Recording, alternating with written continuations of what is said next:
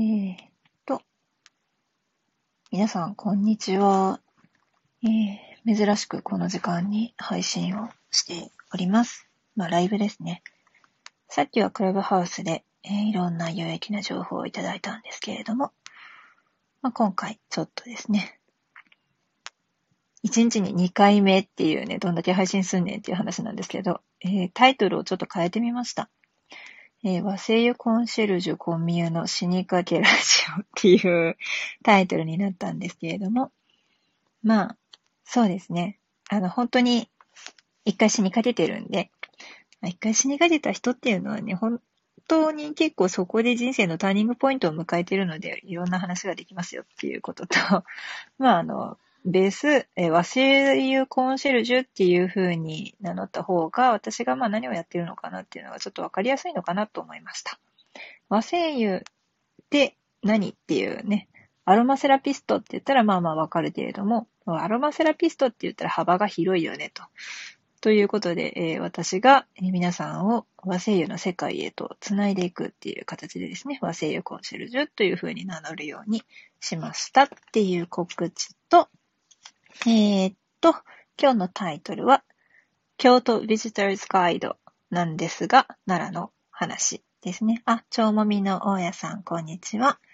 そう、今日は、えー、私がですね、ちょっと、今日受け取った荷物の中に入っていたもので、お、これはと思ったものがあったので、あ、こんにちは。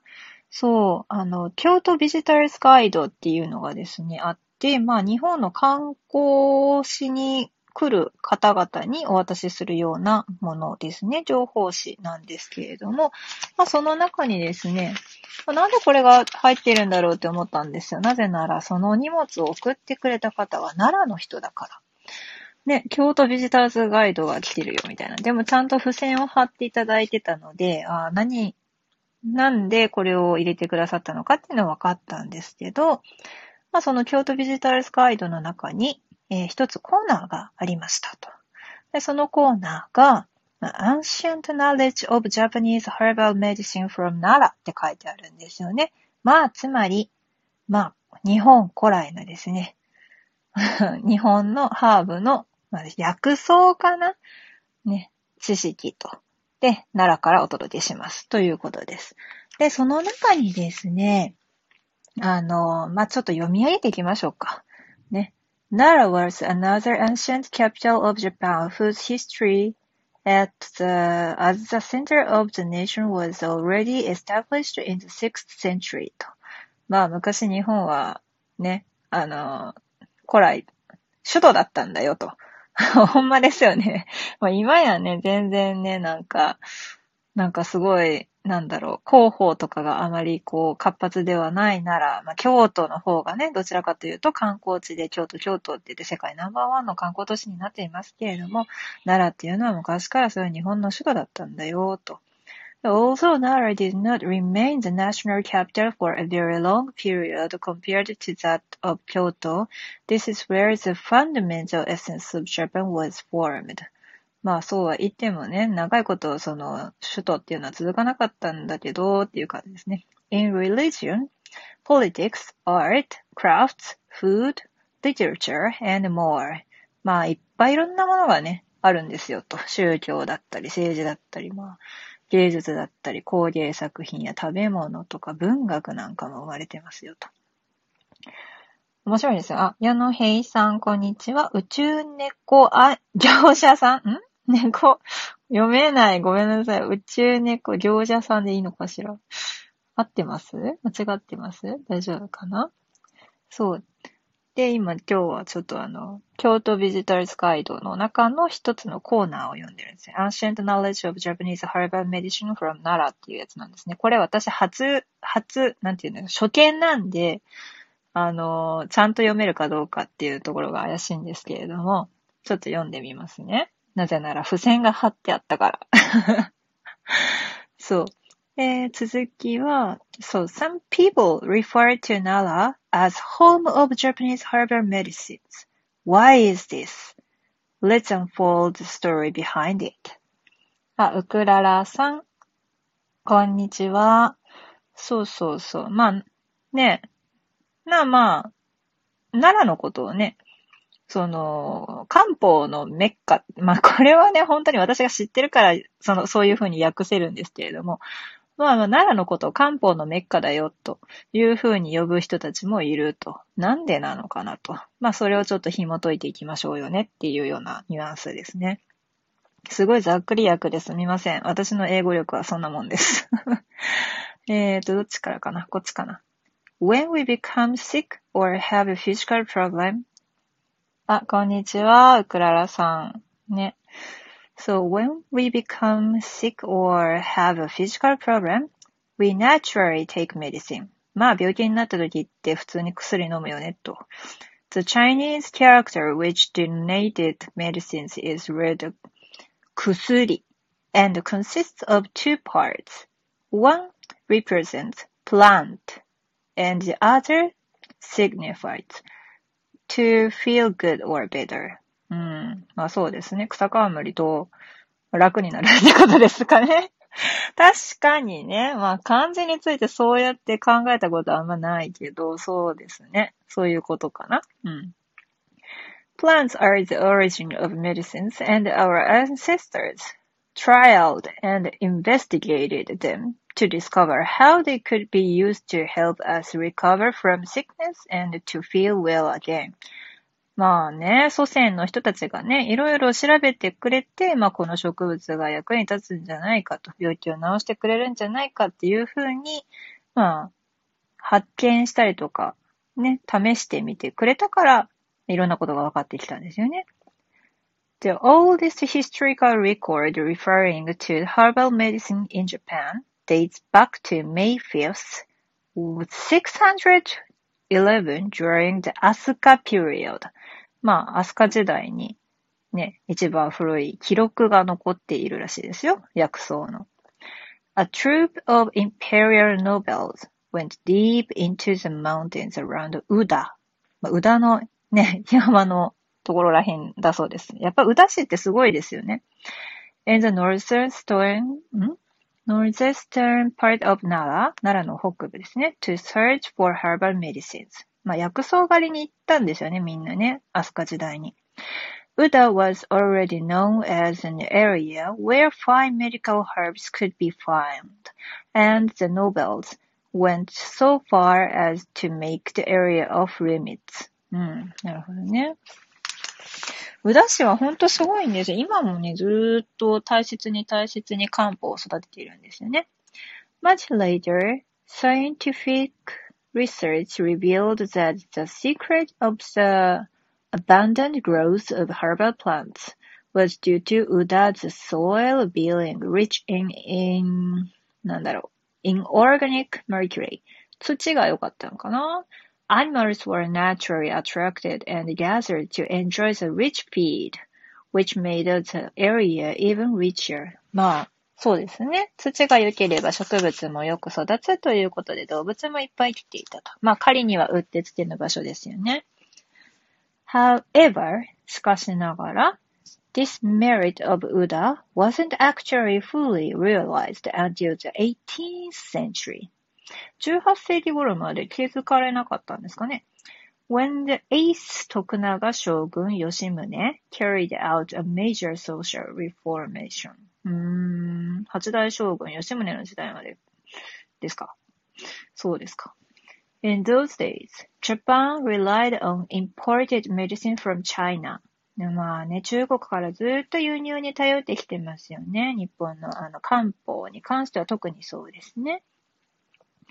One of Yoshimune's important reformations was to attempt producing medicine domestically. まあ日本の国産のものを使おうよねって言って吉宗が頑張ったっていうことですよね。そうなんやっていう感じなんですけど。あ、うらら、ウクララさんありがとうございます。そう、producing medicine domestically. まあ国内で生産しようよってことです。まあ鎖国もしてますしね。中国、あの時代は中国とずっとそうやって貿易するのっていうのは難しかったんじゃないかなっていう、確かに歴史的な要素としてはありますよね。He sent out specialists to search for potential production areas for herbs throughout the country. まあ日本中探し回ったんだ。one of the specialists visited Uda and met トースケ、森の、森のトースケさん。うん。a local who knew everything about herbs in the area. この辺のハーブ知り尽くしてるぜっていう森野さんに会ったわけですね。あ、そっか、森の薬草園の人だ。私今気づきました。私が行きたいなって思ってた薬草園の人だ。あ、向山千春さん、こんにちは。そうそう。で、ほんで、えー、っと、ちょっと見逃しちゃった。で、following his search throughout the country, the specialist was convinced that the herbs from Uda were the best and the shogun approved his choice. まあ、森野さんも世界、なんだろう、全国見て回ったけど、やっぱ宇田がやっぱ最高だぜってなったわけですね。こんにちは、向山さん。そうそう、宇田が最高だぜってなって、将軍も認めちゃ、認めたよっていうことですね。うん。吉宗 appointed Morino to start a herb garden with just six kinds of herb seeds. 最初6種類から始まったんですか ?He had in his possession. うーん From that day, Morino Medical Herb Garden has remained a leader of nearly 300 years in producing and researching medical herbs, medicinal herbs. そうですね。それ以来300年ぐらいもうね、あの、薬草園のリーダーとしてずっと存在しとるっていうことですね。すごいですね。七西田。あ、ここに七さんの名前が出てきました。私の好きな七さん。ね、あの、素敵なお姉さんなんですけど、Nana Nishida, an aromatherapist, is a member of the group which promotes herb from the Uda area. そうなんですよ。宇田市の、まあ、宇田エリアの、まあ、そういう薬草ですよね。日本のも昔からあるような薬草を、まあ、プロモーションするグループに属してるんですけれども、I was born and brought up in Uda and have always loved my hometown. but I never paid attention to how special my hometown was. まあ、自分が生まれ育ってきた宇田っていう地域がそんなに特別だっていうのは気づかなかったっていうことですよね。Today, I have a totally opposite feeling. まあでも今ではすごい一変したと。I am proud of 宇田。宇田を誇りに思ってますと。ね。Nana continues. ナナさんは続けます。Every country and region has its own local wisdom, including how to best use the area's natural dressings such as its herbs and plants. そうですよね。まあ、すべての、まあ、国とか地域とか、そういったものは、まあ、その土地のものをですね、どうやって使っていったらいいかっていう、すごい、その、まあ、知、知恵があるわけですね。その土地の知恵が。うん、植物とかハーブとかをどういうふうに使っていくかって、これが私が和声優が好きな、まあ、一つの、なんていうのかな、理由ではありますね。うん。Plants help us become more aware of our own body and mind. 植物が、を自分たちの体とかマインドのことを気づかせてくれるってことですね。We wish to introduce herbs, especially Yamato Toki, from Uda as one form of Jap one form of Japanese wisdom passed down by our ancestors. もう本当に昔から使われているこの大和陶器についてですね。まあ、西田奈々さんは、すごくですね、あの、大切に大切に育てられて、これを使っているわけです。で、そこからですね、まあ、根の方は、えー、生薬、つまり漢方としてお医者様が処方するようなえー、お薬になり、え根っこ以外の部分ですね、茎と葉っぱに関しては、え乾燥させてハーブティーであったりとか、あとは水蒸気蒸留で、え精油ですね、いわゆる精油、エッセンシャルオイルを取ったりとかしているんですけれども、まあ、この大和陶器っていうのがですね、すごい、まあ、女性にとってはすごく助かる、うん、まあ、薬草の中の一つであるっていうことで、あのまあ、私もだいぶ助けられています。うん。まあ、この大和陶器についてのね、説明も、まあ、英語では書かれているんですが、そこはちょっとの割愛しましょうと。で西田奈々さんってね、本当にこの宇田の薬草の歴史とかもね、で、特に力を入れたいのは大和陶器のことだよということで、えっ、ー、と、この冊子と一緒にですね、私は、えー、匂い袋を受け取ったんですけれども、匂い袋がですね、すごくなんて言うんだろう、仏教的な香りがします。そう、なんか、もう、くんくんって、今ちょっとこう、ね、匂い袋素敵なやつをですね、つけてくださったんですけど、すごい落ち着きますね。なんていうのかな。えー、っと、よく図工って言って手にこう持ってね、塗るような粉のやつもあるんですけど、この香りはすごく、あの、なんだろう。日々の生活の中でも、そのちょっと心を落ち着けるっていう時に使いやすいんじゃないかな。特に日本人ですね。うん。まあこれをまた、そのうちどうなんだろう。商品化されるかどうかはわからないんですけれども、まあ今のところですね、大和陶器は、えっ、ー、と、陶器の、ね、精油と、あとは葉っぱを乾燥させた、まあ乾燥場のお茶。あとは、それを焙煎した焙煎茶。で、それから乾燥した葉とよもぎの葉を一緒に入れた入浴剤。で、そして、えー、その精油を、えー、いろいろブレンドしてですね、まあ、すごい、あの、なんだろうな、あの、艶っぽい、すごい女性性を高めてくれるような香りに仕上げた香水がですね、今のところ、えー、商品としては存在しているんですけれども、なんか面白いことが書いてあります。今年あと2品目の陶器商品を発表いたしますって書いてますね。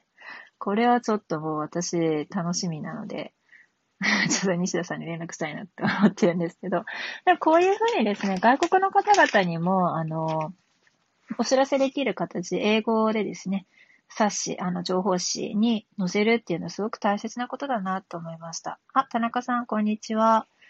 そう。なかなか、その自分で英文にしようと思うと難しいんですけど、まあ読んで、読んで内容を知るっていうぐらいだったら私でもできるかなって、ギリギリできるかなって感じでした。はい。今日はですね、大和陶器、まあ、京都ビジターズガイドなのに、奈良の話っていうことで、大和陶器のお話をさせていただきました。ね、こういった西田さんのような活動を、まあ、少しずつでも応援できるような形で私もお店を運営していきたいなと思っていますので、どうぞよろしくお願いします。というわけで、また、えー、ライブ配信またしたいと思いますので、よろしくお願いします。ではでは、良い一日をお過ごしください。さようなら。